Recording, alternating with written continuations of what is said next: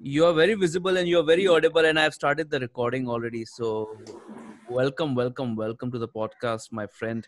Uh, how are you today? Uh, ladies and gentlemen this is uh, shobit notyal also known as uh, akhand bharat uh, for all the right reasons for the channel that he runs. Uh, fantastic fantastic friend mera bhai mera yaar mera dost. And obviously uske alawa the other person on the screen is uh, sandeep. Who's been here for the last uh, three or four uh, episodes.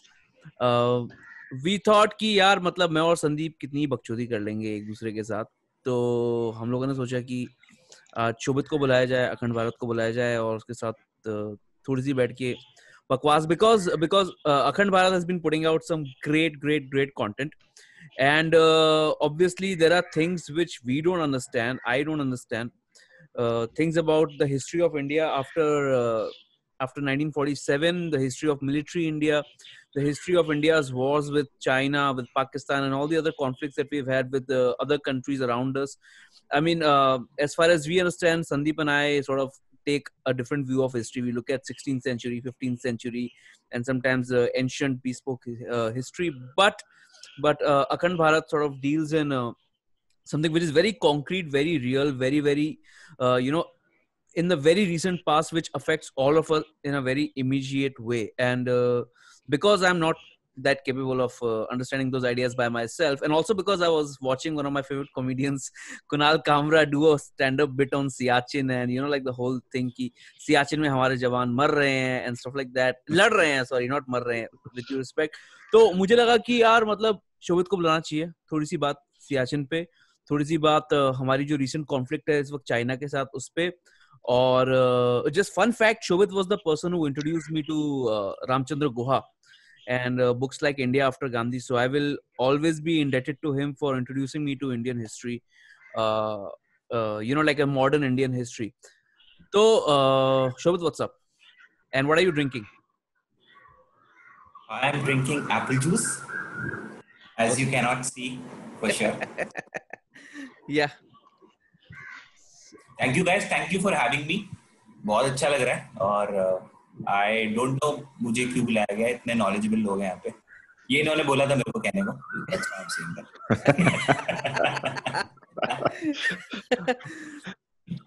तो thanks so much thank you thank you for coming thank you for doing your part right अच्छा किया very nice yes इसके इनाम मिल जाएगा इसके बाद।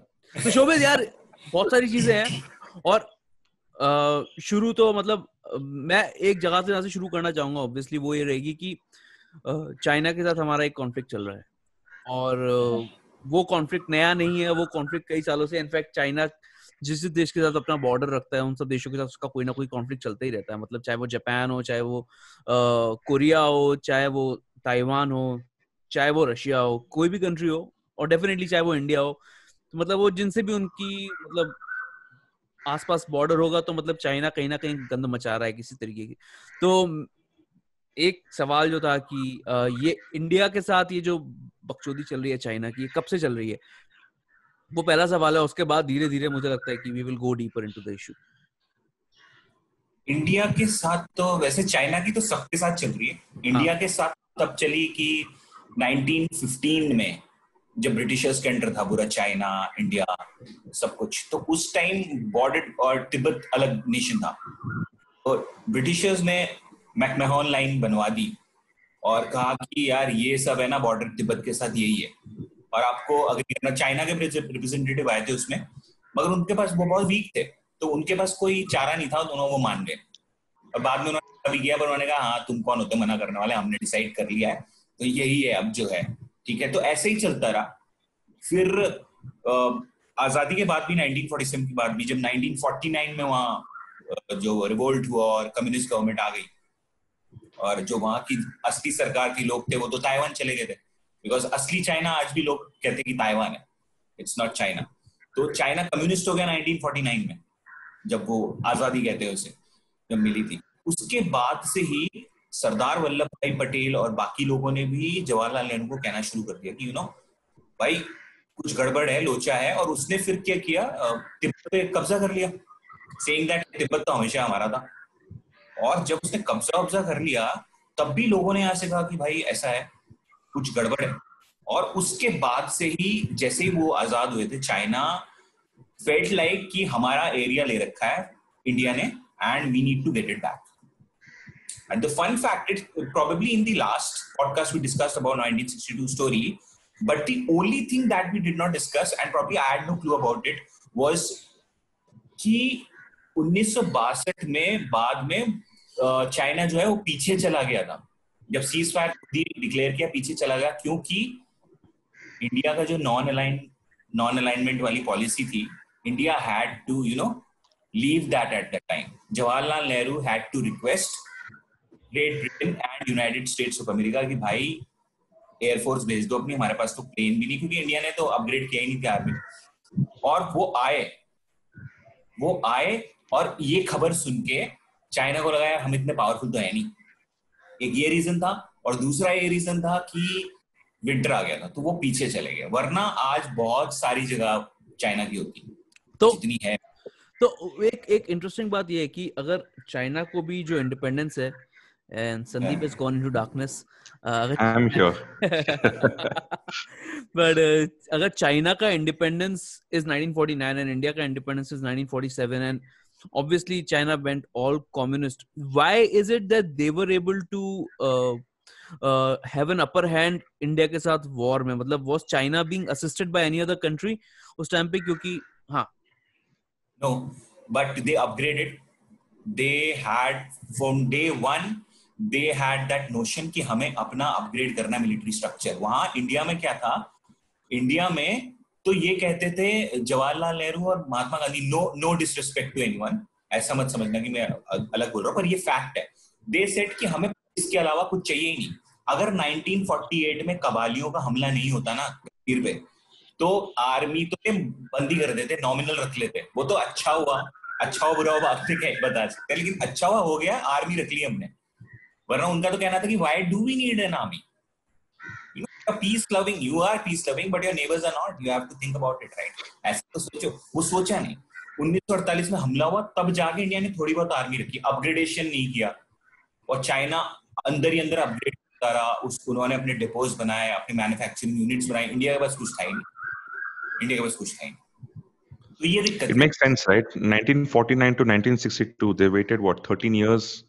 To actually years. show their might. Yeah, so Definitely. all that effort was going into military. Uh, definitely and india knew about it india ko pata tha India no, the, the, it was, it's very weird. I mean, the whole Nehruvian policy was very weird at that time. I, I just, I just can't imagine someone being so idealistic after going through almost 200 years of shit at the hands of the British and still being so idealistic that India is this, you know, this precious flower that no one can touch or no one will touch. It's just very, very strange and uh, but, but but when you said when you said that uh, the the initial clashes and the face-offs right uh, as a part of the McMahon line right? I, I don't know much about this. So which were the arenas? Because India has a massive border with Tibet right? It's from Ladakh on that side the western part yeah, of Tibet yeah. till I don't know maybe Arunachal Pradesh with China. Yeah yeah yeah yeah. So which are those arenas where there were real flashpoints at that time? At that time the flashpoints throughout there were flashpoints. As you can see till now also they say Arunachal Pradesh ka area hamara hai. आप क्या कर रहे हो हम्म।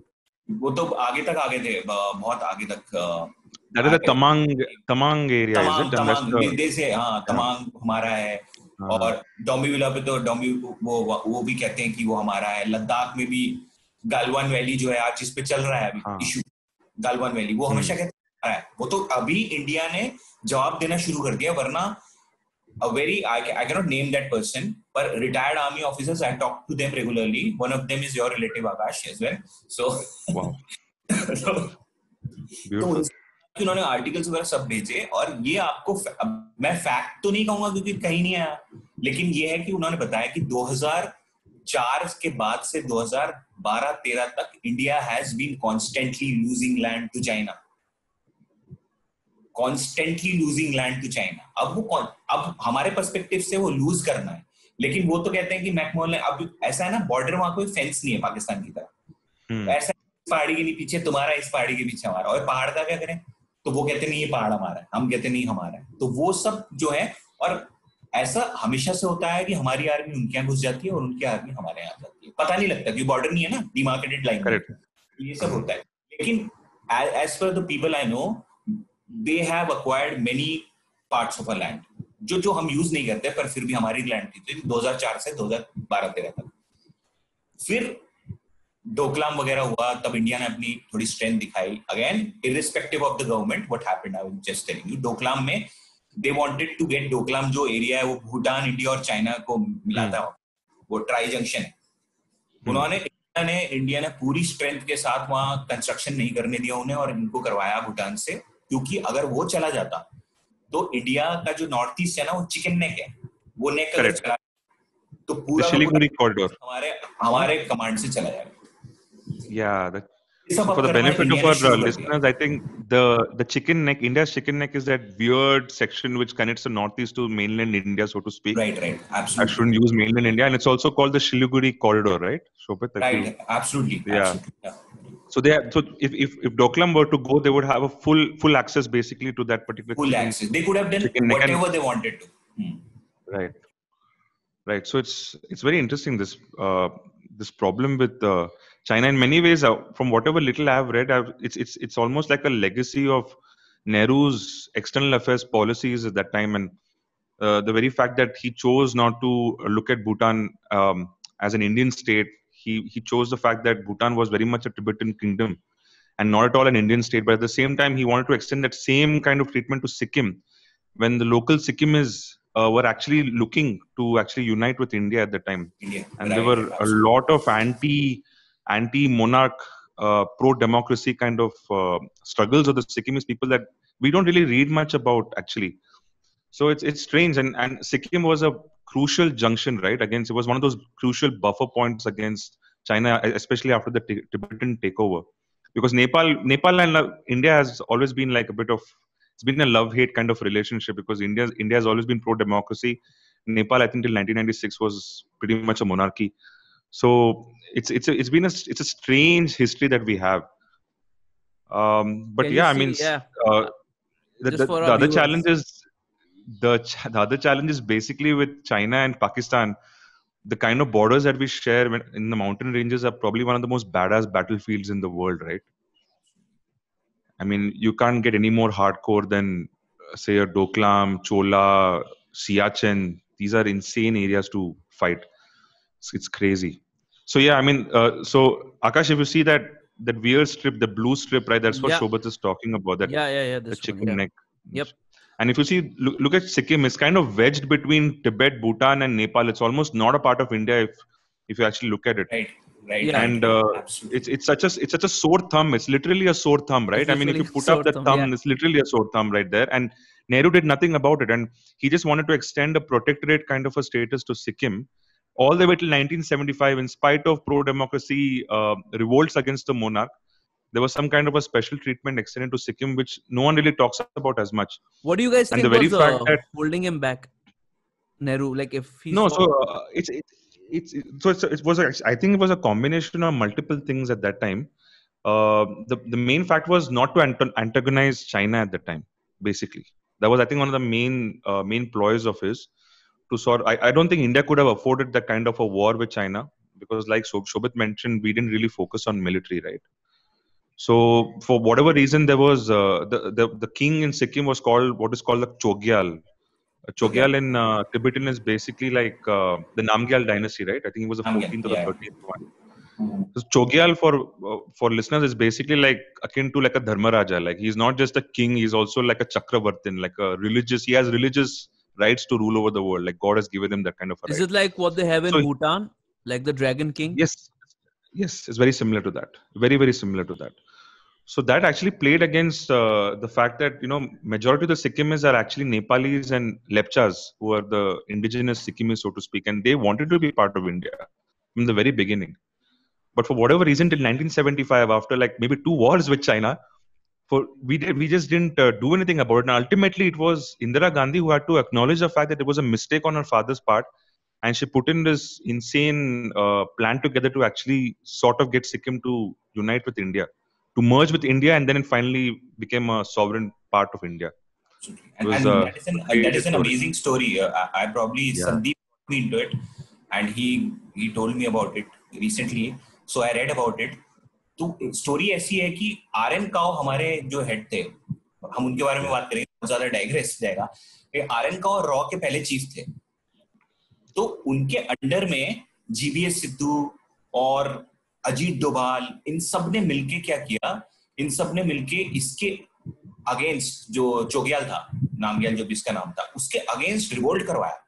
उसके against revolt कराया, उसे फंसा दिया वहाँ पे कि उसके पास और कोई चारा नहीं था, बल्कि इंडिया पे एक्सीड करने का ही चारा था। ऐसा, ऐसी सिचुएशन उन्होंने बना दी, इतना रिवोल्ट करवाया, खुद ही करवाते थे, खुद ही उन्होंने इग्नाइट करवाया। And this is this is you know people say that there is a book named as Cowboys of raw या मतलब आर एन काओ के लड़के। वो काउबॉयज वो नहीं आर एन काओ के लड़के जो हैं उनमें ये सब भी अजीत डोभाल वगैरह भी है। तो इन लोगों ने इतना कुछ किया हुआ है कि उस पर अगर हम सात आठ घंटे बात करें ना तो वो शायद कम पड़ेगा। तो वो काफ, काफ़ी कुछ किया उन्होंने। और वो कभी एक्नोलेज नहीं कर सकते क्योंकि आप आपको पता है कि ये जो स्पाइज है वो ऐसे थोड़ी बोल देगा हाँ मैं वहाँ गया था मैंने वो कहेगा हाँ क्या बात Yeah, Cow was Cow was an insanely secretive person. Yeah, he was like even his personal life, no one knows. There are only two photographs of his of his right, in public. Right. Huh, by the way, yeah, it's yeah. it's crazy. Oh, what is the what, is the, full, what is the full name again? Ramesh Cow. Ram, Ramnath Cow. Ramnath, Ramnath Cow. I just know him as Cow. K A O. Uh, He's from Cow. Varanasi, I think. Yeah. Cow. Uh, originally from Kashmir, but yeah, from Varanasi. Sure. Yeah. Imagine. Kashmiris. So cool. क्योंकि हम बात कर रहे हैं sorry अगर मैं digress कर रहा हूँ तो नहीं नहीं बिल्कुल नहीं actually I was looking up Ramnath Kao and like who is he and I can see some क्योंकि क्या होता है कि उम्र हो जाती है तो इधर-उधर दिमाग बहुत चलता है। तो, तो ना आरएन काओ का इतना अच्छा था कि आरएन काओ कैसे बने रॉ कैसे आया फॉर्मेशन में? If if you may I can yeah yeah yeah yeah we should get into this. It's very interesting. RN Kao RN Kao क्या हुआ कि आरएन काओ इनकी सिक्योरिटी में थे। जवाहरलाल नेहरू की। और बड़े उसको रिस्पेक्ट करते थे जवाहरलाल नेहरू आर एन को जिस तरह से पूरा सिक्योरिटी संभालते थे सब कुछ करते थे। इसके बाद क्या हुआ इंडिया बुरी तरह हार गया बासठ में चाइना से। और हाँ. फिर पैंसठ और में भी ये हुआ कि इंटेलिजेंस है इंडिया ने बिल्ड किया था पर इतना नहीं है। आईबी थी हम पे बस है ना? hmm. जो उसके एक्सटर्नल हेड जो उसकी एक्सटर्नल एजेंसी थी उसके हेड आर एन का थे तो इंदिरा गांधी ने 68 में कहा कि यार हमें तो चाहिए अब। हमें एक अपनी ऐसी एजेंसी चाहिए जो सिर्फ़ बाहर की चीज़ें देखे साउथ ईस्ट एशिया मेन है, पर पूरा वर्ल्ड का देखेगा। तो आर एन काओ का हेड बनाया गया। आर एन काओ एक ऐसा बंदा था जो इतना लो प्रोफ़ाइल थे वो कि एक बार क्या हुआ कि बांग्लादेश की वॉर के जब हम जीत गए थे तो बहुत सारे सेमिनार्स होते थे शोज़ होते, उसमें कहा जाता था, इंदिरा गांधी ने किया जनरल मानिक शाह ने किया, इन लोगों ने रॉ ने ऐसे किया एक बार क्या हुआ पीछे की रो में बैठे हुए थे आर एन काओ ऐसी समारोह में किसी। तो एक बांग्लादेशी आया, कह रहा, आप यहाँ रो में क्यों बैठे हैं? आपको तो फ़र्स्ट रो में, आपके बगैर तो हम, हमें बांग्लादेश बनता ही नहीं। तो वो कह रहे, नहीं नहीं, आपको गलत फहमी हुई है और वो वहाँ से चले गए। तो वो भाई उसको चाहिए नहीं था। उसको उसको चाहिए नहीं था भाई को कि मेरे को मेरे को अपना हाई मिलता है अपने अंदर। मुझे किसी का वो नहीं चाहिए। और that is true for you know if you working for a secretive agency and head of one of the intelligence agencies of France said that one of the five, five most influential people in the you know espionage or spy arena is Ramnath Kaur. He is wow. he did an amazing job for India. 1971 war उनके बिना जो उन्होंने setup किया जो communication setup किया जो मुक्ति बाहिनी जो rebel कर रहे थे बांग्लादेश में मुक्ति बाहिनी मुक्ति yes मुक्ति बाहिनी yes yes तो वो if we can if we can go up into depth on the Mukti Vaini also so that people who are listening in for the first time would हाँ, also know what about. हाँ. मुक्ति बाहिनी ऐसा था कि 71 war से पहले जो waste Pakistan था वो ईस्ट पाकिस्तान पे जो बांग्लादेश है हाँ, अभी अत्याचार करते थे और उनको गंदा समझते थे काले मछली खाते हो काले हो और है ना रेसिस्ट थे वो बेसिकली है ना तो वो ये सब सोचते और उन्होंने बहुत सारे लाखों लाखों लोगों को रेप करके मार के ऐसे छोड़ रखा था। तो वो कहीं भी गोली मारते थे। चौराहे पे ना मन नहीं कर रहा तो चार लोगों को गोली मार दो। ऐसा भी चलता था वहाँ पे। तो वहाँ पे रिवोल्ट शुरू हो गया। किसके कहने पे? अब इंडिया को क्या था? शुरू में ऐसा लगता था इंडिया सिर्फ़ इसलिए कर रहा है क्योंकि बांग्लादेश के रिफ्यूजी आ गए थे, एक करोड़ के करीब। वेस्ट बंगाल और बिहार में। मगर इंडिया को करना है इसलिए ज़रूरी था। मैं पढ़ रहा था अभी रिसेंटली क्योंकि इंडिया में जो नॉर्थ ईस्ट में जो इंसर्जेंसी वगैरह चल रही थी ना नागालैंड मिजोरम वगैरह में हम्म। इनको पाथवे मिल जाता था बांग्लादेश से मतलब वेस्ट पा, ईस्ट पाकिस्तान से। तो इंडिया ने सोचा यार ये मौका अच्छा है। इंदिरा गांधी ने सोचा अब ये तो हमें करना ही एक करोड़ को तो हम खिला नहीं सकते दूसरा अपना काम भी ऐसे बन जाएगा। क्योंकि ये ये यहाँ से क्या करते हैं इनको एस्केप रूट मिल जाता है और यहाँ से निकल जाते हैं। कह रहे अगर हम बांग्लादेश बना देंगे हमारा ही देश होगा तो कहाँ जाएँगे फिर हमारा नॉर्थ ईस्ट का प्रॉब्लम भी कंट्रोल में आ जाएगा so you mean you, you mean to कि पाकिस्तान का insurgency was happening not just through North Kashmir and all जहाँ पे it has historically always been but also through northeast uh, का regions no not direct insurgency they were instigating northeast people जैसे Mizo National front और नागालैंड में भी जो बोडोलैंड में पता नहीं आसाम में है नागालैंड में सॉरी आई फॉरगॉट उन लोगों को भी ये इंस्टिगेट कर रहे थे। तो उन लोग ही का आता है इन्होंने कहा अच्छा ऐसा ही का आता है ठीक है, अब हम बताते हैं तुम्हें। तो यहाँ रॉ, उसमें आया, रॉ ने कहा हाँ मुक्ति भाई नहीं, जितने भी रेबल्स हैं रॉ के एजेंट गए, उनको ट्रेन किया, सबको ट्रेन किया अच्छी तरह उन्हें प्लांट कर दिया अंदर ही अंदर। बल्कि ऐसा था कि इंडिया को इंडिया ने जीतना ही था, कुछ भी कर लेता, क्योंकि इंडिया अंदर तक पहुँचा हुआ था वहाँ पे, बांग्लादेश में। जो रेबल्स थे, सारे इंडिया के साथ इंडियन आर्मी के साथ। India had to win there was no choice for Pakistan. It's interesting. I mean, it would have been very easy to actually enter uh, Bangladesh compared to Pakistan. It's not just the religion, right? It's also the culture, the Bengali culture. Yeah, ultimately, definitely, it's, it's, it's it really helped a lot. And Bangladesh was like a re- uh, refuge for a lot of these uh, insurgent camps also. So they were destabilizing yeah. a major parts of Manipur and all those areas. So so essentially extremely interesting. Extremely interesting that part, and no one talks about that section of history actually. So you you have you and, and Raw actually no one credits Raw also uh, because we wouldn't have Bangladesh without them, and we wouldn't have Sikkim in India without Sikkim, them. So these are major and, wins. Major. There are wins. many other things. I mean, I'm just you know, my mind is going here and there about the raw stories, and there's some amazing. I was just reading R.N. Cow. What he did was, you know about the apartheid movement that happened in South Africa. South yeah, Africa got absolutely. independence. Yeah.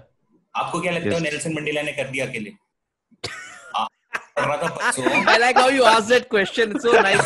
नहीं नहीं तुमको क्या लगता है उसने अकेले किया नहीं बे नहीं नहीं मेरा मेरा वो वो नहीं arrogance I want to know I want to know what you are drinking now for sure. Is it African?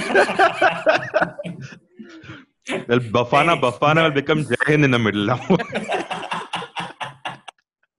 नहीं नहीं एक्चुअली मैं खुद पढ़ रहा था मैं खुद शॉक हो गया उसमें लिखा था कि ये जो अपार्थीड वाला एंगल है सब है वहाँ पे जो इंडिपेंडेंस मिली इसमें रॉ ने भी बहुत बड़ा प्ले किया है पार्ट मुझे डिटेल नहीं पता कि कैसे किया है पर R N Kao was involve R N Kao Libya के इंडिपेंडेंस और इन सब में भी इन्वॉल्व थे।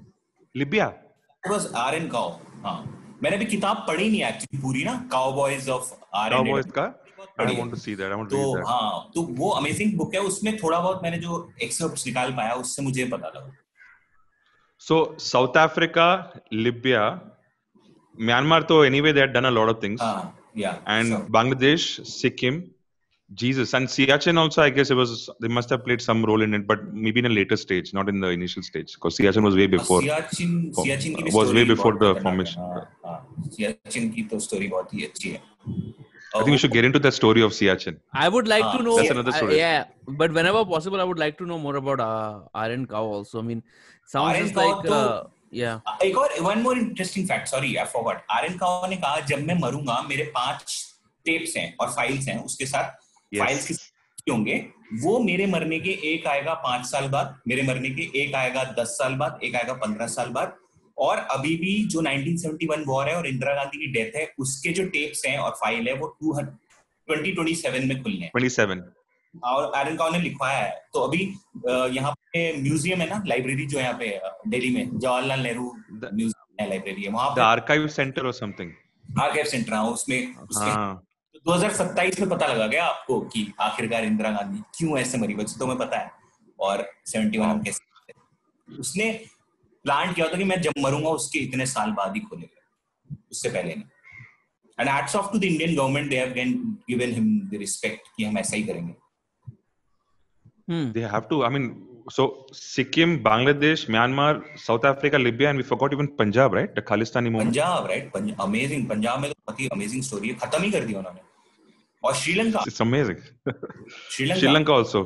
Wow. श्रीलंका ऑल्सो बहुत बहुत सारी चीज़ें की उन्होंने और लेकिन हम हम सियाचिन की बात कर रहे थे शायद या सियाचिन में हमारे जवान लड़ रहे हैं So this is pre pre cow in in many ways, right? Siachen would be pre cow. No, no, uh, it, it it's post cow, but uh, Post cow. it- Acha. cow, but it, it is majorly a collaboration, but it was due to एक army officer की वजह से हुआ था ये।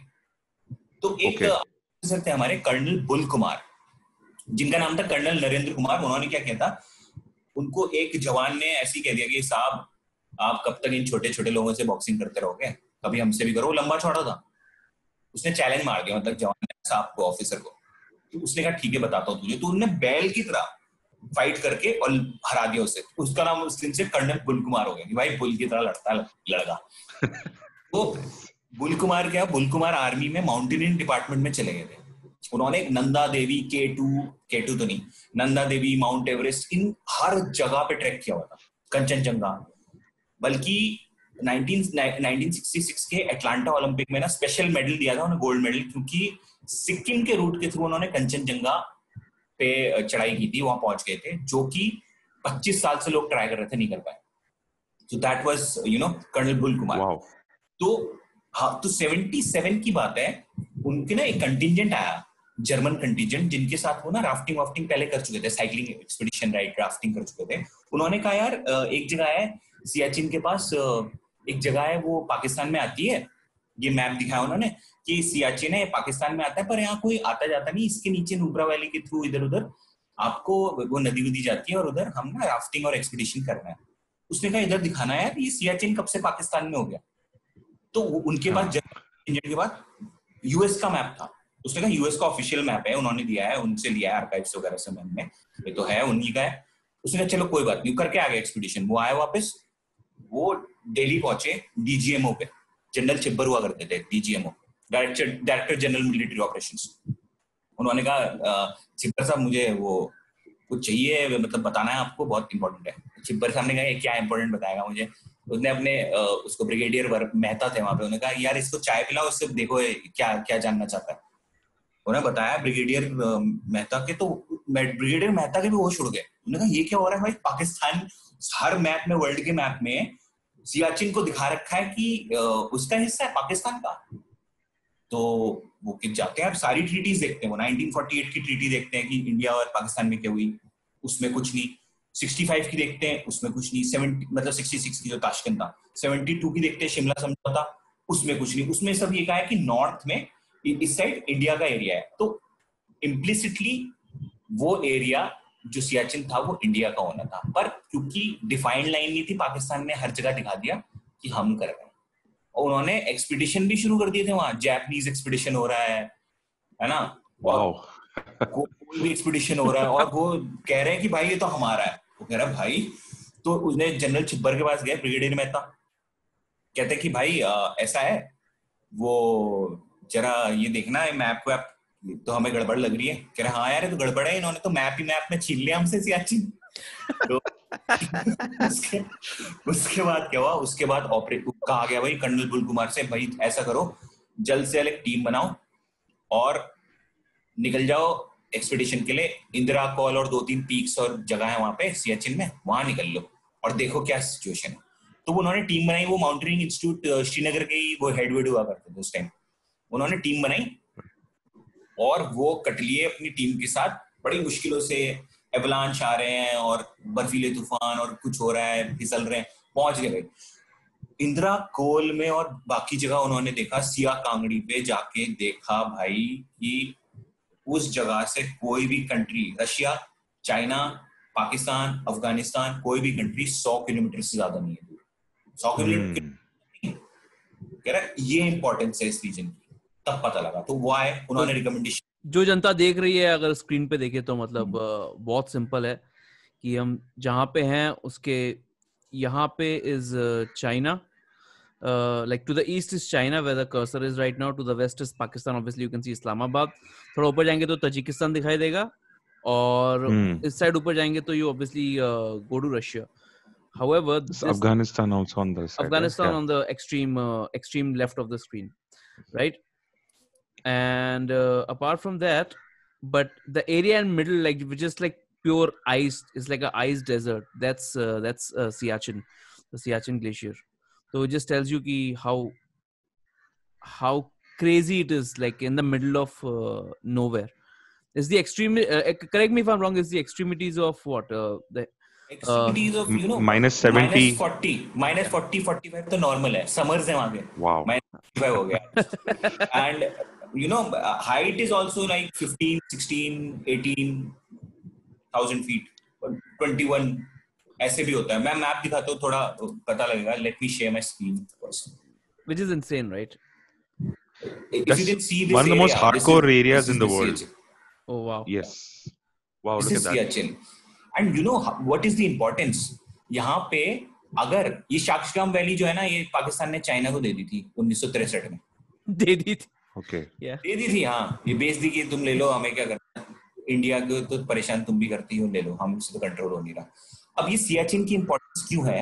Just digressing a bit क्योंकि अगर सियाचिन हो जाता ना तो इन, इनका ये जो पीओके है और चाइना आराम से मिल जाते। क्योंकि अक्सर चीन तो बासठ में ले चाइना नहीं आराम से मिल जाते।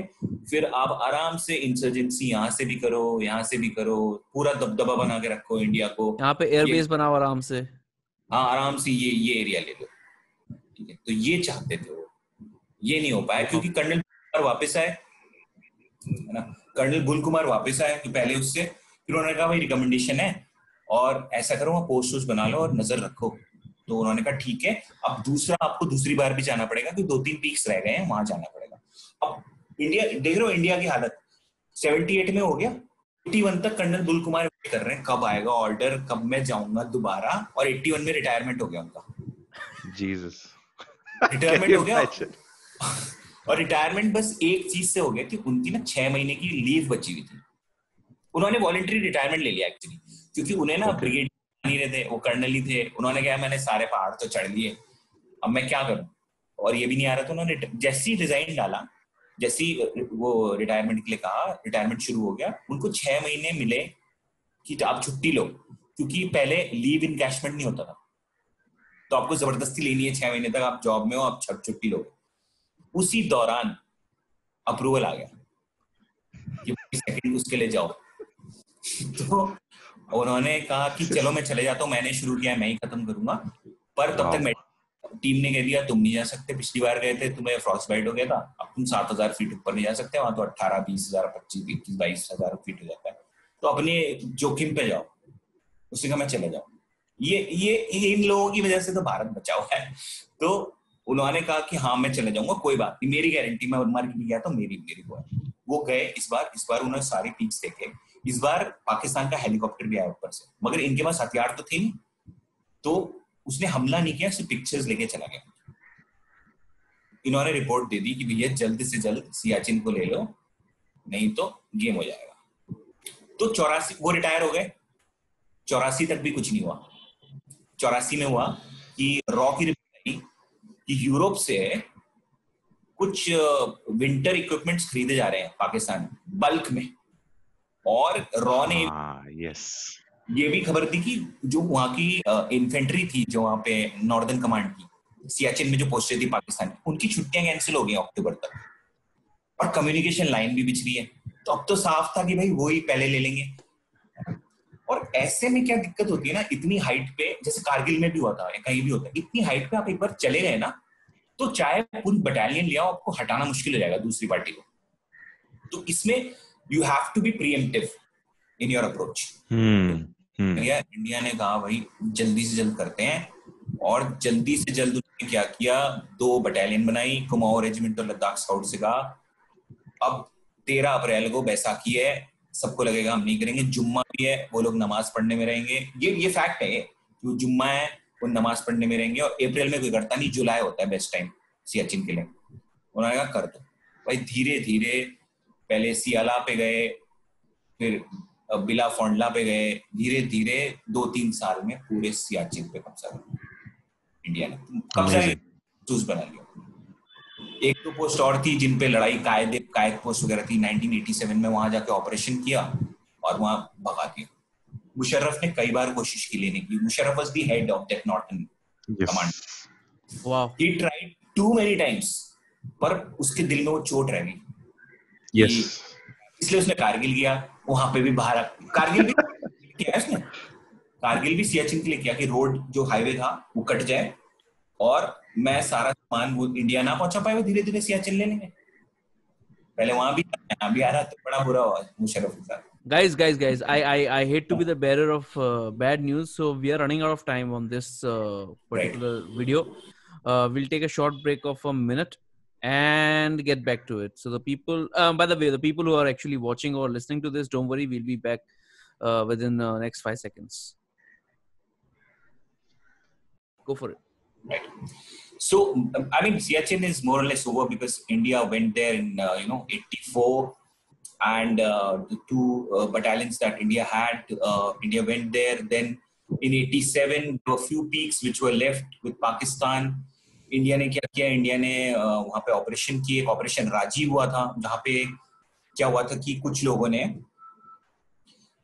इंडिया ने क्या किया? रोप वो बनवाई, पूरा रास्ता बनाया। एक मेजर राजीव थे, मैं पूरा नाम भूल गया। उनके नेतृत्व में वो लोग गए और उन्होंने कायद पोस्ट थी कायदे आज़म जिन्ना के नाम पे थी वो। तो वहाँ पे वो कोशिश की उन्होंने, लेकिन और दो तीन दिन तक तो उन्हें वो रोप बिछाई उन्होंने चढ़ने के लिए, पर गलती से क्या हुआ? ऊपर से एक पाकिस्तानी सैनिक ने देख लिया। बस एक की देखने की देरी थी क्योंकि हाइट थी। उन्होंने उन्हें मार दिया सबको। इंडिया में मतलब आर्मी इतनी खुंदक में आगे, उन्होंने कहा, अब ऑपरेशन करना होगा, पचास लोगों के साथ, अब पाँच छह वाला नहीं करना। राजीव गांधी से अप्रूवल मांगा। प्राइम मिनिस्टर थे तब वो 1987 में अप्रूवल आया, थोड़े दिन बाद आया। सबसे पूछा गया कि कौन कौन जाना चाहता है? हमें बीस तीस लोगों की ज़रूरत है। बाकी एयरफोर्स का सपोर्ट रहेगा, बाकी और भी लोग होंगे। तो Indian army being Indian army सबने हाथ खड़े कर दिया हमको जाना है। बड़ी मुश्किल से लोगों को बोला कि भाई, बीस, तीस ही चुनने सबको सब नहीं जा सकते। तो ये जज्बा था और हमेशा से रहा इंडियन आर्मी का। तो वो गए और वहाँ पे बहुत मुश्किल टेरेन था। 90 डिग्री की वहाँ पे चढ़ाई थी ऐसी। वो गए और एक थे हमारे सूबेदार बाना सिंह। बाना सिंह ने ना ऐसे वहाँ ऊपर जैसे फ़िल्मों में दिखाते हैं ना, ऊपर ग्रेनेड उछाल उछाल के एक से दूसरे को पहुँचाया और बाना सिंह ऊपर चढ़ गए। ग्रेनेड ग्रेनेड ले लिया और बरसा दिए ग्रेनेड उसके बाद पूरी इंडियन आर्मी जितने भी लोग गए थे ऊपर चढ़े और उन्होंने मारा खूब और कुछ भागे पाकिस्तानी इधर उधर दौड़ गए इधर भागे कईयों को मार दिया। बाना सिंह ने खुद छह सात लोगों को हैंड फाइट या बंदूक से या ग्रेनेड से मार दिया और परमवीर चक्र मिला था अच्छा। और बाना पोस्ट नाम रख दिया था। वहाँ पे ऐसी होता है कि नाम पे हो जाती है बाना पोस्ट Nice. सागर नाइस ऐसी ऐसी पोस्ट है सियाचिन में बाना तो- सिंह। बाना सिंह। बाना सिंह। तो वो ये सब फिर सियाचिन पे इंडिया का कंट्रोल है अब बहुत कोशिश करता है जैसे हमने बताया कि 99 में कारगिल वॉर भी इसी वजह से हुई मेजर रीजन पर नहीं हो पाया। अब सियाचिन पे इंडिया है तो है। अब नहीं हो सकता। अब एक और एंगल जुड़ रहा है कि इंडिया कह रहे हैं कि अब चाइना क्यों ऐसे कर रहा है? चाइना सीपेक है। चाइना का सीपेक का रीजन ये है कि इंडिया कहीं गलती से अब ऐसी इंडिया पावर हो गई कि कहीं पीओके ना ले ले Hmm, कहीं hmm. इंडिया तो is Bana Singh. Bana Singh. I just wanted to see who Bana Singh is. Wow. He looks also badass, huh? Yeah, of course he does. Yeah. So insane. and and the, the best thing is like the one of the things that really make me happy is the fact that he's uh, still uh, alive and hopefully healthy. Alive. Yes, he's 71 years old.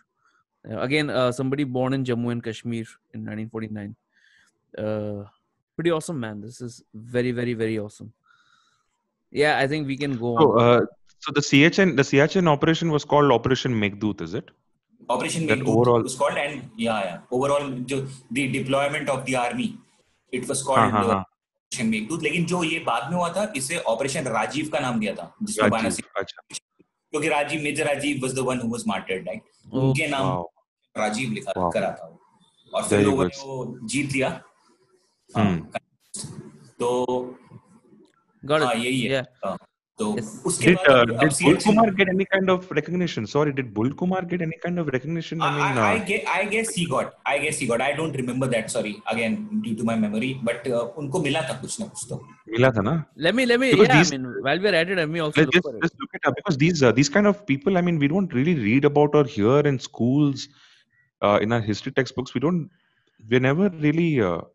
exposed to this kind of literature. I mean, this this, this kind of news. Bull? Kumar को तो मैंने इनको इनकी Facebook profile है उसमें अपना video भी भेजा था जो अखंड भारत ने बनाया था. सियाचिन पे पर वो रिप्लाई okay. नहीं कि शायद वो देखते नहीं होंगे तो वो आया नहीं कि कोई किसी ने चला रखा होगा वो उनके बिहाफ पे लेकिन अभी देखा नहीं तो हाँ, उनको मिले Wow, look at that man. He's like he's crossed seven mountain ranges: हाँ, Pir Panjal Range, Himalayas, Zanskar, Ladakh, Saltoro. Saltoro is very close to Siachen, right? It's yeah, yeah. It's a, Saltoro range. Yeah, it's it's it's a Karakoram. Yeah, it's a part of the Karakoram. It's part of the Karakoram. Just on the other south, uh, some south side, I think. Karakoram is a badass range. Fucking look at that shit, dude. Look at that. That is insane, huh? It's beautiful. Yeah, yeah, yeah. I Karakoram and that that entire area, right? It has K two.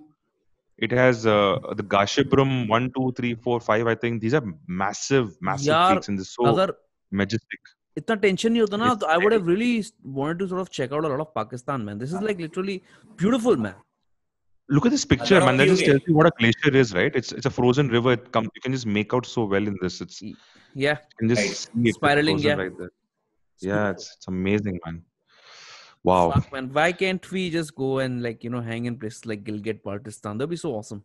हाँ, गिलगिट पाकिस्तान ज्यादा हाँ। सुंदर है कहते हैं कि इस कश्मीर का सबसे सुंदर पार्ट गिलगिट अरे मतलब there are some YouTubers who are obviously not from India have been there. Gilgit, हाँ, Baltistan. There's a guy called uh, Mark Wines who's like a food traveler. हाँ, देखा मैंने So Mark Mhm. Wines uh, Yeah. has Mark Wines has been to like a food tour in Gilgit Baltistan. तो first thing that strike you is like इनका खाना कितना अपने जैसा है क्योंकि like there also some sort of pulao chicken के साथ biryani basically and also also like fruits जो कि अनार और इस टाइप की चीज़ें। But but like the whole video just goes to this Gilgit Baltistan वाला area and his car is going through that area और उसके नीचे there is like a river I mean I would encourage anybody who is listening to check it out there is a beautiful river like it looks like glass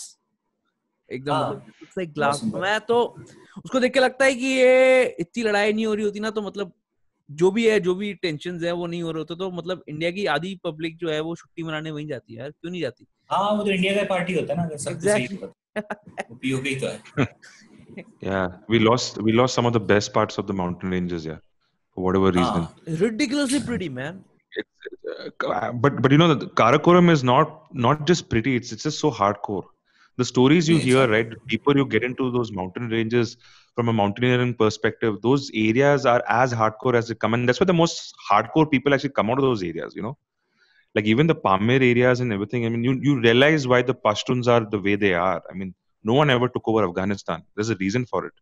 First of all, the terrain and the people, man. It's scary. It's a scary, scary place. The Hindu Kush and all those places, amazing. There And- and to, to have like to have someone, yeah, yeah, multiple stories. Of, to have uh, someone like a Bull Kumar go there, it's just it feels good, you know. yeah, Indian mac- machismo or whatever, but it's pretty cool. Yeah, yeah. It's awesome. बुरा बुरा बुरा इसलिए लगता है ना और लोग कहते हैं मतलब मैं कोई सिर्फ़ मेरा पर्सपेक्टिव ये है कि लोग कहते हैं कि अरे एक नैरेटिव चलाया है कि हम हिस्ट्री को चेंज कर देंगे हिस्ट्री को चेंज कर देंगे डूड हिस्ट्री को चेंज करने की ज़रूरत है जब आपने बताया ही नहीं कि असली हीरो कौन है तो आपकी हिस्ट्री चेंज नहीं होनी चाहिए जब ही बता- I think I think uh, more than that, I think history को expand करने की ज़रूरत है, right? Because uh, Expand what it. hap- expand in the sense you make your own decision.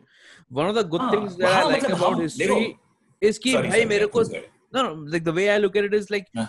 you are reading six different perspectives on history. Like one is obviously हाँ. like like nobody read, read about Bulkumar, right? Like never.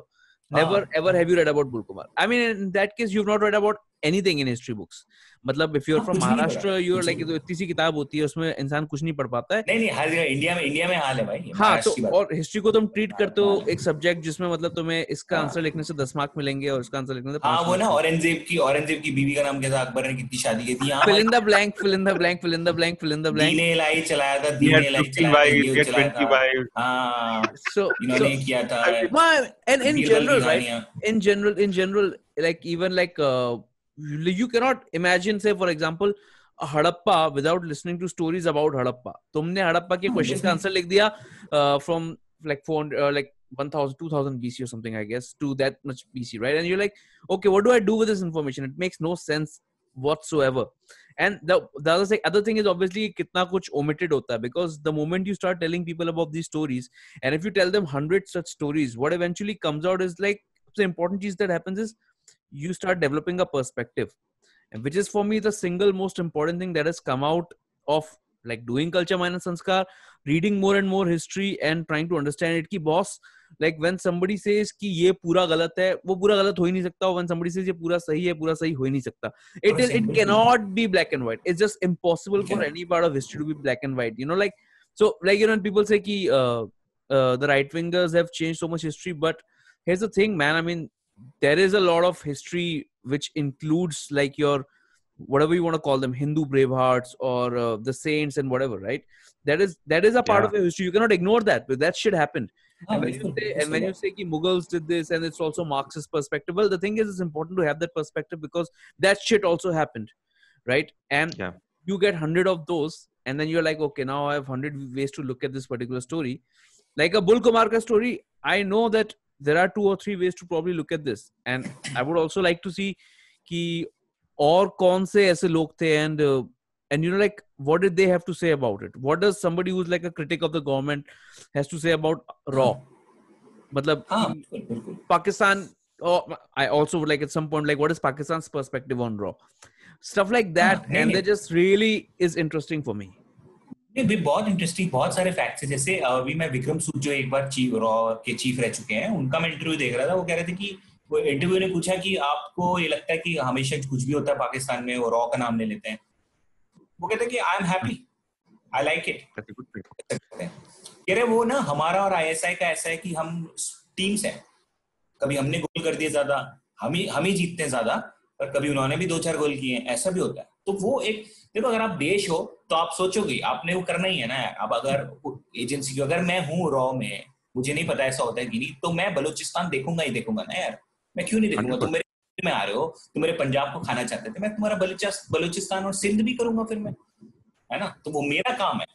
It's my rightful duty you know to serve my country वही है जैसे अब आप बात कर रहे थे जैसे बहुत सारे ऐसे पर्सपेक्टिव हैं। मेरा पॉइंट सिर्फ़ इतना है पूरी दुनिया में ना सिर्फ़ इंडिया में पूरे इंफॉर्मेशन दे दो और फिर आपको जो पिक करना है आप बुफे है बुफे में आपको a buffet. खाओ आप वेजिटेरियन और वेज लो मैं नॉन वेजिटेरियन मैं नॉन वेज खाऊँगा मेरा जो मन करेगा मैं वो पर्सपेक्टिव बनाऊँगा अपना जैसे मैं वही तो कह रहा हूँ हमने हीरो बताए। वैसे टॉपिक आना नहीं चाहिए था लेकिन सुभाष चंद्र बोस मैंने इतनी किताबें पढ़ी हैं सिर्फ़ किताबें पढ़ी हैं लेकिन मैं गारंटी के साथ तो नहीं कह सकते सही है लेकिन प्राइम मिनिस्टर एटली जो इंग्लैंड का था, उसने बंगाल के वेस्ट बंगाल के गवर्नर से कहा था एक बार जब वो आया था कि, और तो आपको क्या लगता है कि 1942 मूवमेंट जो था क्विट इंडिया मूवमेंट उससे आपको इतनी दिक्कत हो गई वर्ल्ड वॉर से कि आप छोड़ के चले गए? कह रहे तुम क्या सपनों में ज़ीरो क्या ऐसा ही कुछ बोला उन्होंने कि it was Indian National Army जिसकी वजह से हमें देश छोड़ना पड़ गया। क्योंकि, और लॉजिकल है, क्योंकि आर्मी में म्यूटिनी हो गई।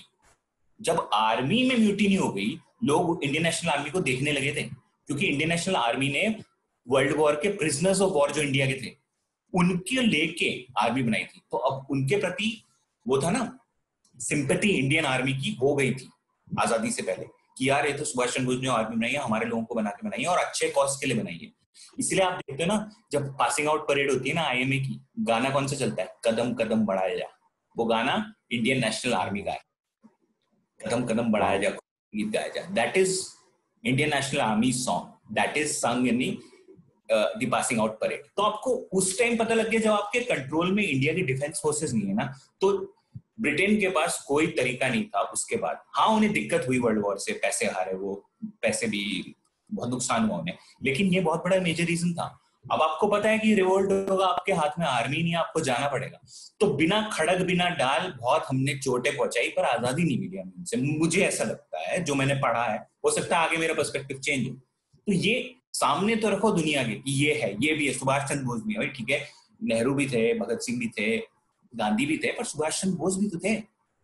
जिनके साथ कहने में तो बहुत कुछ होते। सुभाष चंद्र बोस को तो महात्मा गांधी ने मजबूर कर दिया था कांग्रेस पार्टी का प्रेसिडेंटशिप छोड़ने के लिए।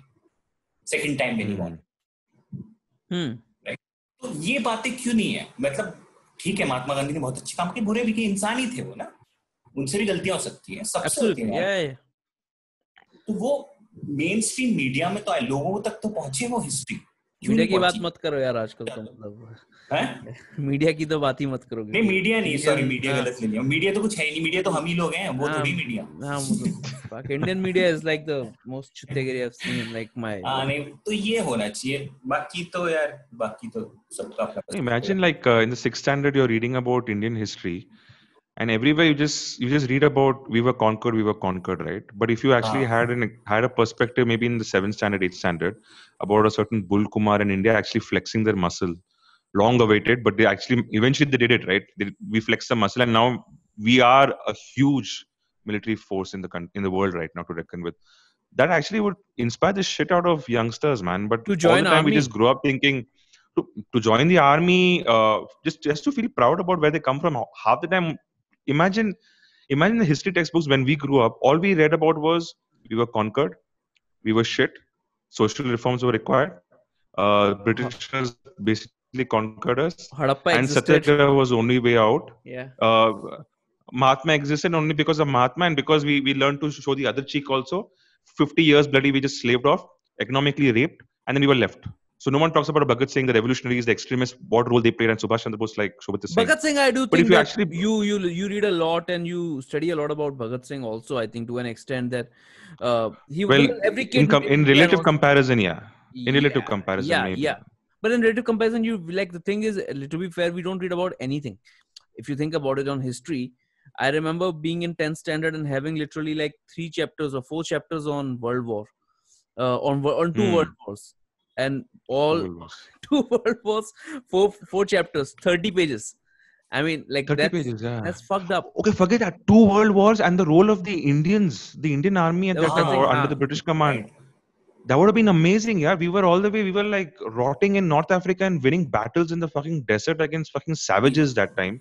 ये ये Like इसी half से the मुझे Western याद world आया- would not even exist because of us. I mean, if it weren't इस- for us, right? I mean, हाँ, yeah. Indians, the Maoris, no one really talks about them, their role in the in the war.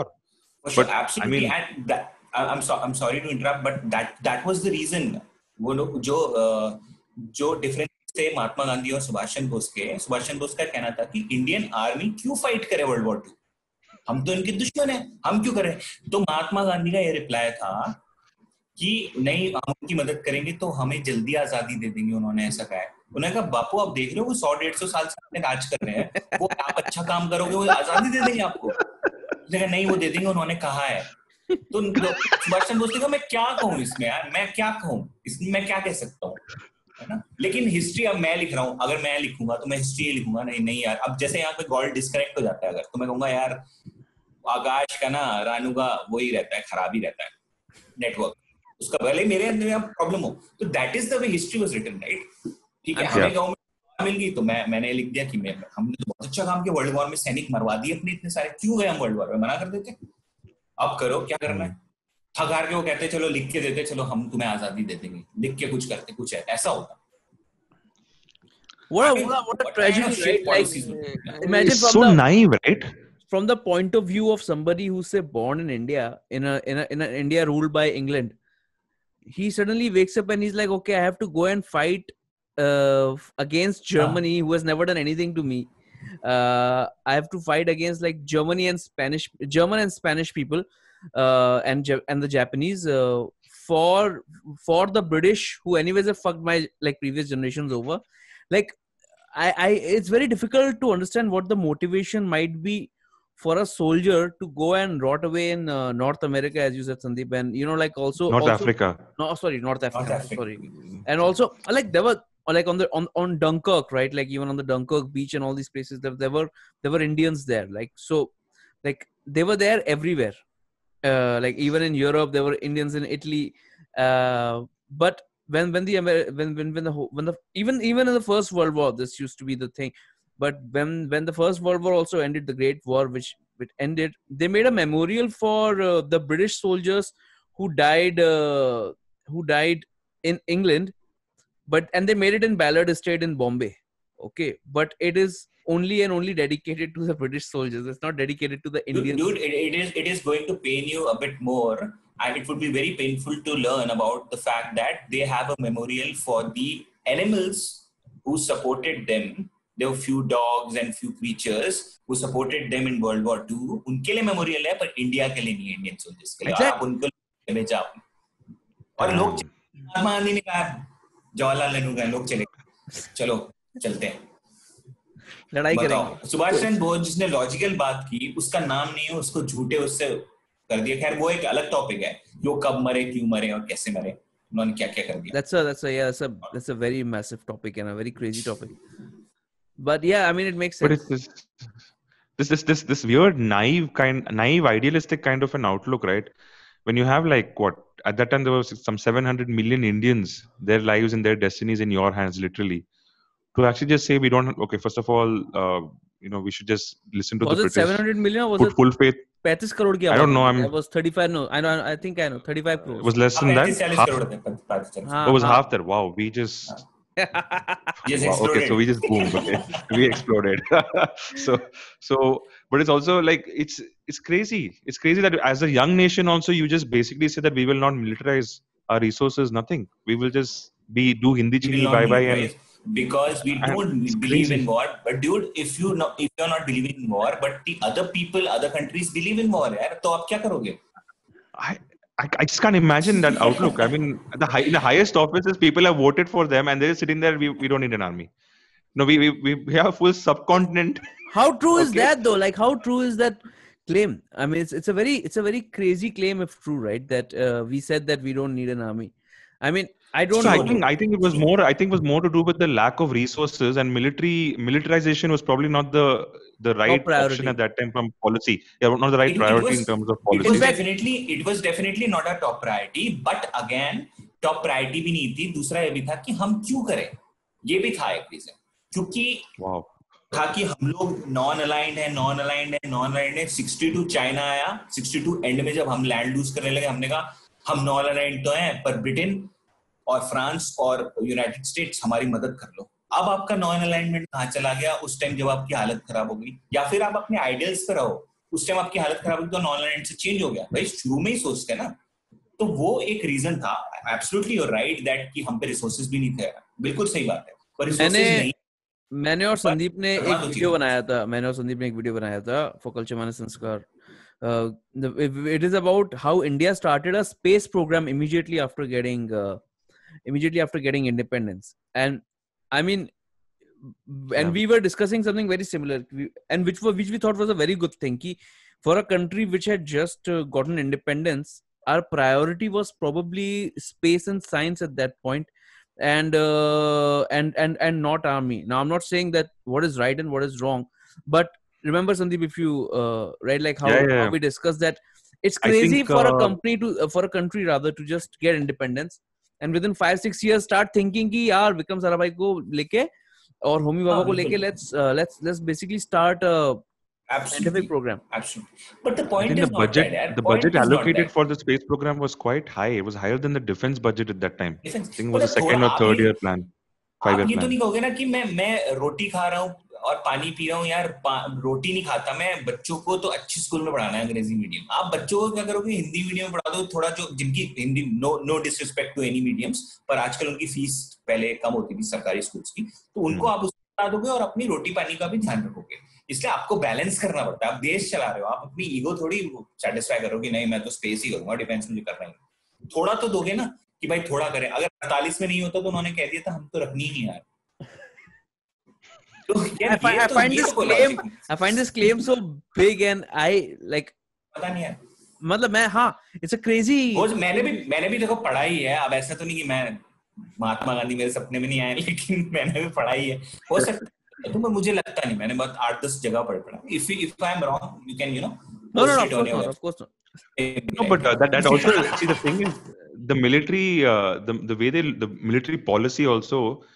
sort of like the counter reflection is also in the external affairs, right? How you basically tackle the people. I mean, your neighboring states and the the way they tackle the Tibet and the China issue, the Sikkim issue, just tells me that yeah, I mean, it was for for the time, especially in a highly charged up Cold War Cold War kind of scenario, where uh, from a global geopolitical uh, perspective, we were quite naive in in in in, in hindsight. Actually, we're all wiser in hindsight, but it's kind of strange for a country I mean, India was not a small country then, also, right? It's just actually, actually there just, was one I can't reason imagine. there was there was one more reason for it reason ये था कि uh, जो जो लगता था ना जैसे हम पहले ही बात कर रहे थे कि यार आर्मी कहीं कू ना कर दे Oh, अच्छा। yeah, yeah, yeah. ये ना कर दे वो भी था एक रीजन yes. थोड़ा मैं मानता हूँ हाँ। पर आपको थोड़ा तो देश के बारे में भी सोचना है ऐसे तो नहीं कर सकते आर्मी कू कर देगी तो मैं अब मेरा रोड पे एक्सीडेंट होगा तो मैं गाड़ी ही नहीं चलाऊँगा ऐसे तो नहीं कर सकते ना आप गाड़ी तो आप चलाओ That's an interesting perspective. That's actually yeah, very yeah. interesting. हाँ। That would have been oh, that would have been a legitimate cause of concern for the Nehru government at that time. I can imagine. For any actually. for any young nation. for any young तो ये तो yeah. ये तो वही बात होगी बुद्धा गौतम बुद्ध सिद्धार्थ बाहर नहीं जाएगा क्योंकि वो पंडित जी ने कहा है वो तो संत बन जाएगा हाँ, तो वो हाँ, कैसे हाँ. है ना उसे बनना दो तो तो यार आप ऐसे नहीं कर सकते हो have to think I mean this is my perspective again It's, We a- need it's more a- war stories, yeah. We yeah, need yeah. more good हाँ. war stories, I think, in an war America. Story से एक Instead of just, you know, के बारे में तो Yeah, yeah, yeah. Instead Ajit- of waving the flag की- and just celebrating, you know. We हाँ, need अ- अ- yeah. मैं अजीत डोभाल की अगर हम बात करें क्योंकि अगर if you want to you know discuss about yeah, yeah. Modern day He's- badasses. I mean, he's a modern day badass. He's, you know, India is very lucky to have him, for sure. Whatever I have read about him, India is very lucky to have him. Straight from the time when he was an IPS officer, and uh, वो जब IPS officer थे उसके बाद उन्होंने क्या किया? उन, उनका एक काम भी था कि उन्हें मीजो अकॉर्ड भी साइन करवाया। जब वो आईबी में आ गए थे शायद मीजो में क्या था? Mizoram wanted an independent state वहाँ पे उनका प्रेसिडेंट था अ, मिजो नेशनल फ्रंट का प्रेसिडेंट था लाल डेंगा। लाल डेंगा प्रेसिडेंट उसने कहा मुझे तो आज़ादी चाहिए इंडिया से क्योंकि वहाँ पे एक फेमीन आ गया था एक, एक अकाल पड़ गया था और ज़्यादा 1959 की बात है 1960 और इंडियन गवर्नमेंट वैसे इग्नोर करती थी वैसे पैसा नहीं होते थे नॉर्थ ईस्ट को तो हमेशा इग्नोर ही किया है। तो उन्होंने कुछ किया नहीं ज़्यादा तो उन खुंदा आ गई बहुत ज़्यादा। उन्होंने मीजो नेशनल फ्रंट बनाया मीजो नेशनल आर्मी बनाई और वहाँ पे सब कुछ होने लगा। मतलब अपनी एक पैरेलल आर्मी चल रही उनकी एक अलग ही कंट्री चल रही है इंडिया में मिजोरम। तो क्या हुआ कि इनको भेजा गया। अजीत डोभाल को यार अब कुछ कर दो। अब अजीत डोभाल स्पाई बन के तो जा नहीं सकते क्योंकि उनकी शक्ल तो बिल्कुल नॉर्थ इंडियन वाली है वो क्या करेंगे वहाँ पे नॉर्थ ईस्ट में जाके? वेरी फ्रैंक है ना? वो तो बन सकते हैं ना। अब वो गए उन्होंने क्या किया? लाल डेंगा के छह सात कमांडर हुआ करते थे।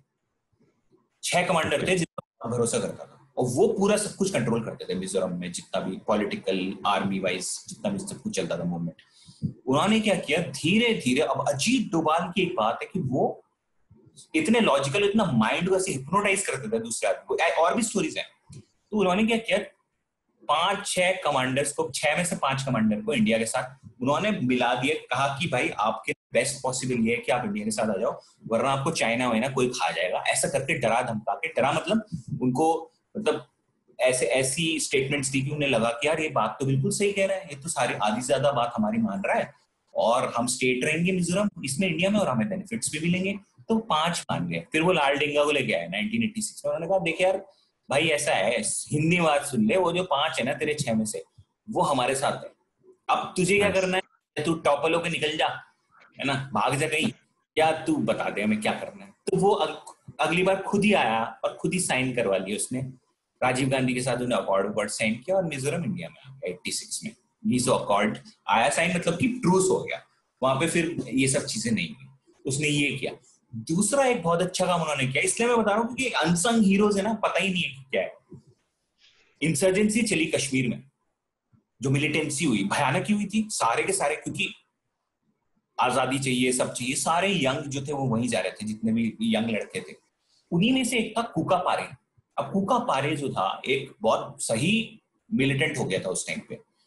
अजीत डोभाल ने किसी तरह कांटेक्ट सेटअप किया। उसको समझाया वही ना हिप्नोटाइज करने की जो वो है आदत। उसको समझाया उसे हिप्नोटाइज तक कर दिया ऐसा कि उसने छोड़ के सरेंडर किया और उसने बताऊँ क्या किया? एंटी इंसर्जेंसी वो बना दिया ग्रुप जो मिलिटेंट से लड़ता था। और अगर गवर्नमेंट में जरा भी अकल होती तो ऐसे एंटी इंसर्जेंसी ग्रुप्स और खड़े हो गए होते। लेकिन. इनिशिएटिव पर कैपिटलाइज ही नहीं किया। कूका पारे को फिर आज से पंद्रह बीस साल पहले शायद मार दिया था मिलिटेंट्स ने क्योंकि इंडिया का सपोर्ट ही नहीं रहा ना। अगर इंडिया ने सपोर्ट किया होता ऐसे एंटी इंसर्जेंसी ग्रुप्स बन जाते जो मिलिटेंट से खुद ही लड़ते फिर पूरी आवाम भी साथ में आ जाती कश्मीर तो Where, ये where, where was where was from he from again? Kashmir. Ajit Doval नहीं was from Kashmir. Was a militant वो मिलिटेंट हो गया था पाकिस्तान से ट्रेनिंग लेके आया था वो. लेकिन उसने एंटी इंसर्जेंसी कर दिया। मतलब आदमी का दिमाग देखो एक और स्टोरी कांदार हाईजैक हुआ था 99 में यस Yes. हाँ उन्होंने मांगे थे सौ सौ टेररिस्ट मांगे थे नेगोशिएशन टेबल पे गया था मुख्य जो था main Ajit Doval Ajit Doval brought them down to three now this is what he has done for the country I did not know this. It was amazing. ले गया. One of them सौ was Azhar। Masood. हाँ असर मजूद था वो जो Omerta भी बनी है जिसका वो दूसरा था।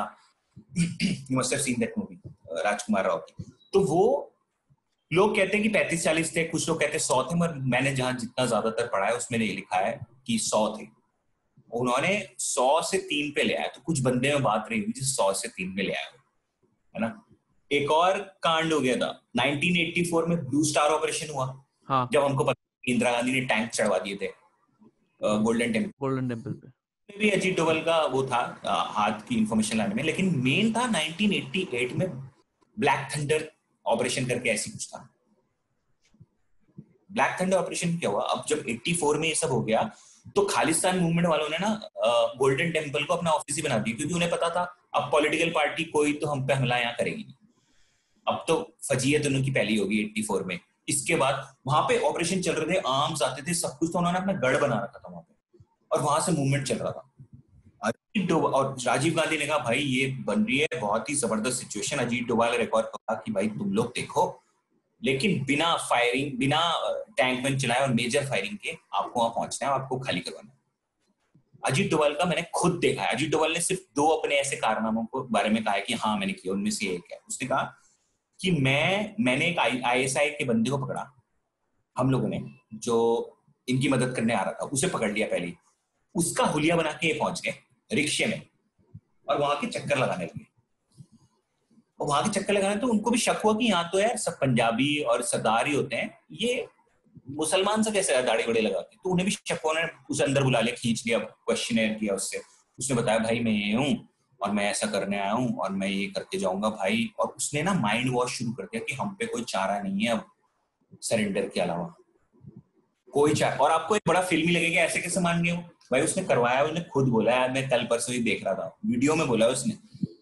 उसमें ऐसा हो गया कि उनमें से ज़्यादातर ने सरेंडर कर दिया और जो खतरनाक थे, एक कजाक करके था एक बहुत खतरनाक खालिस्तानी टेररिस्ट कुछ ने साइनाइड खा लिया और कुछ ने सरेंडर कर दिया। वीडियो तक है कि उनका एसपी बोल रहा है पंजाब पुलिस का कि प्लीज़ सरेंडर कर दीजिए, कपड़ा दिखाइए सरेंडर कर दीजिए।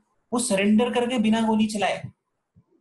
तो अजीत डोभाल ने कहा कि ये हो गया बस कि उन्होंने गोली तक नहीं चलाई। वो साइनाइड खाना उन्हें मंजूर था। वो चाहते तो पंद्रह बीस को लेके मार जाते हैं दुश्मन के। पर ऐसा मोल्ड किया। That is why he is so important to the country that is why he is the NSA ये रीजन है। वो हीरो है वो वाकई हीरो है। इरिस्पेक्टिव ऑफ़ द गवर्नमेंट वो हीरो है। वो उसने इतने इतने काम किए कुछ तो हमें पता ही नहीं होंगे ऑब्वियसली ये तो हमें पता है जो स्ट्रीम में आ गया है वो हमें पता है। तो ये सारी चीज़ें अजीत डोभाल के कुछ कुछ ऑपरेशन हैं ये जो उन्होंने किए और ये काफ़ी मेरे ख्याल से तो आई I मीन mean, बहुत ही खतरनाक है। एक और था जो मुंबई पुलिस तुम्हारी पुलिस की वजह से फेल हो गया। दाऊद को पकड़। I like how मेरी पुलिस की वजह से फेल हो गया I mean dude you you live in UP man I mean Uttar Pradesh police मैं I तो- mean हाँ by the way by the way I think I think we might have to end this one uh, again we have uh, surpassed Okay. 40 minutes we'll have to jump to the other one I'm sending you the last If there's five minutes, I'll, I'll just finish it off, right? okay It will take two. Okay. तो उन्होंने क्या किया छोटा रजन gang के कुछ sharp shooter थे अब दाऊद की बेटी की शादी जावेद मियादाद के बेटे से होनी थी दुबई में होटल हाँ में हाँ। हाँ दाऊद ने आना था। इन्होंने शार्प शूटर को अनऑफिशियल ऑब्वियसली बुलाया ट्रेनिंग वेनिंग देने लगे ट्रेनिंग मतलब बोला कि ये करना है वो करना है सब कुछ किया। दाऊद का वो आ गया। ये मैंने कई वीडियोस में देखा है ये रॉ के लोग खुद बोलते हैं। दाऊद का फ़ोन वोन आ गया होगा मुंबई पुलिस पे।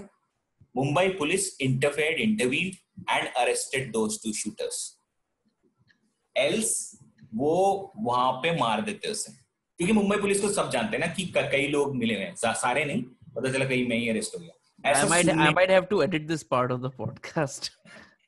नहीं नहीं मैं कह रहा ऐसा हमें सुनने में आता है कि ऐसा होता है। आई allegedly yeah तो आप देख रहे हो कैसे Allegedly is the word. Yes. Dawood Dawood भी दाऊद भी पकड़ लेता होगा मार देता बल्कि दाऊद। हो नहीं पाया उसने। So this is Batman, yeah. I think, yeah, yeah, yeah. We, we, so we talked about Kao, we talked about Bull Kumar, and Ajit Doval. About Ajit Doval. We also and talked about Pari also, special shout out. Indian, and Indian National Army, most important. yeah. Army. Amazing. And, uh, uh sorry. No, no, no, please go on. I, I my only problem, my my eyes are on the clock, which will eventually cut us short uh, at any. Yeah, pro- probably one of the things is Homi Jahangir Baba the father of the uh, Nuclear- nuclear Yeah. uh, yeah nuclear program of India and Vikram Sarabhai the father of uh, Indian Space Research Organization Mhm. both the assistant of CV Raman you probably know that right and uh, Yes. उसके बाद जो होमी जागीर बाबा थे उनकी 66 में शायद plane उड़ा दिया था सीआईए ने Yeah. alleged again 177 को मारना पड़ गया यूएसए को we need to talk about this yeah. Ah. we absolutely need to talk about this. Uh let's let's let's let's do this again yeah. Let's do this again very For very sure. soon very soon. Like uh, i i am i'm desperately uh, in search for some more answers. Especially like i i want to know because america ke bare mein bhi jo the problem is the whole world now keeps pointing fingers at each other. But what we keep forgetting is every time a country becomes too powerful for america those guys come in and start fucking with others. and uh, like almost and uh, like हम- America का हमेशा निकल जाता है ना कि America is like the greatest country on the in the world and हाँ वो uh, बना like देते हैं ना friends अपना- of हाँ friends of democracy मतलब आयरन मैन हाँ। बैटमैन सब वहीं से निकल के आता है हाँ और मतलब सारी कोरोना आया कहानी तो सब भाग गए Cor- exactly, कोरोना आया तो that- कुछ नहीं निकला there's there's a meme about this right america in movies is like the country that saves the world and america in real life is a country that's basically So there's a reason Raw was modeled on the CIA, right? oh really Yeah. So well, they were trained also initially. They were trained by ah, the CIA. Was, yeah. Mm-hmm. Yeah. Let's let's let's so, yeah. uh, let's pick this up. Yeah, in the in the in the next episode. Yeah, let's do this again. For sure. Yeah, we yeah. are uh, almost out of time. We have like one one and a half minute to go. So thank you, thank you, thank you, thank you so much, Akhand Bharat, so for much. Uh, doing this. Uh, uh, how can we find you? We can find you on Akhand Bharat on Instagram uh, can you spell it out i know the spelling is slightly different A H A K H A N D B H A A double A R A T अखंड Bharat so bharat 47. mein there are two a's yes akhand Bharat में bharat to as है और 47 है हाँ Instagram yes yes and obviously same uh, same youtube channel and uh, we have YouTube done channel already, Akhand Bharat yes and we have done a podcast before with akhand bharat not we i have done a podcast with akhand bharat and we are going to be doing a podcast with him very soon uh, again, and many, many, many more to come. So thank you so much for coming on uh, the podcast, man. My and, pleasure. Uh, thank you, thank you, Sandeep, uh, once again for being here. Uh, thank you, people, for tuning in and listening, and share it with your friends and subscribe to Culture Minus Sanskar and Akhand Bharat on both Instagram, Facebook, YouTube, Instagram, Facebook, YouTube. Uh, this is bye bye from us from the Culture Manasans Car Studios. Bye bye.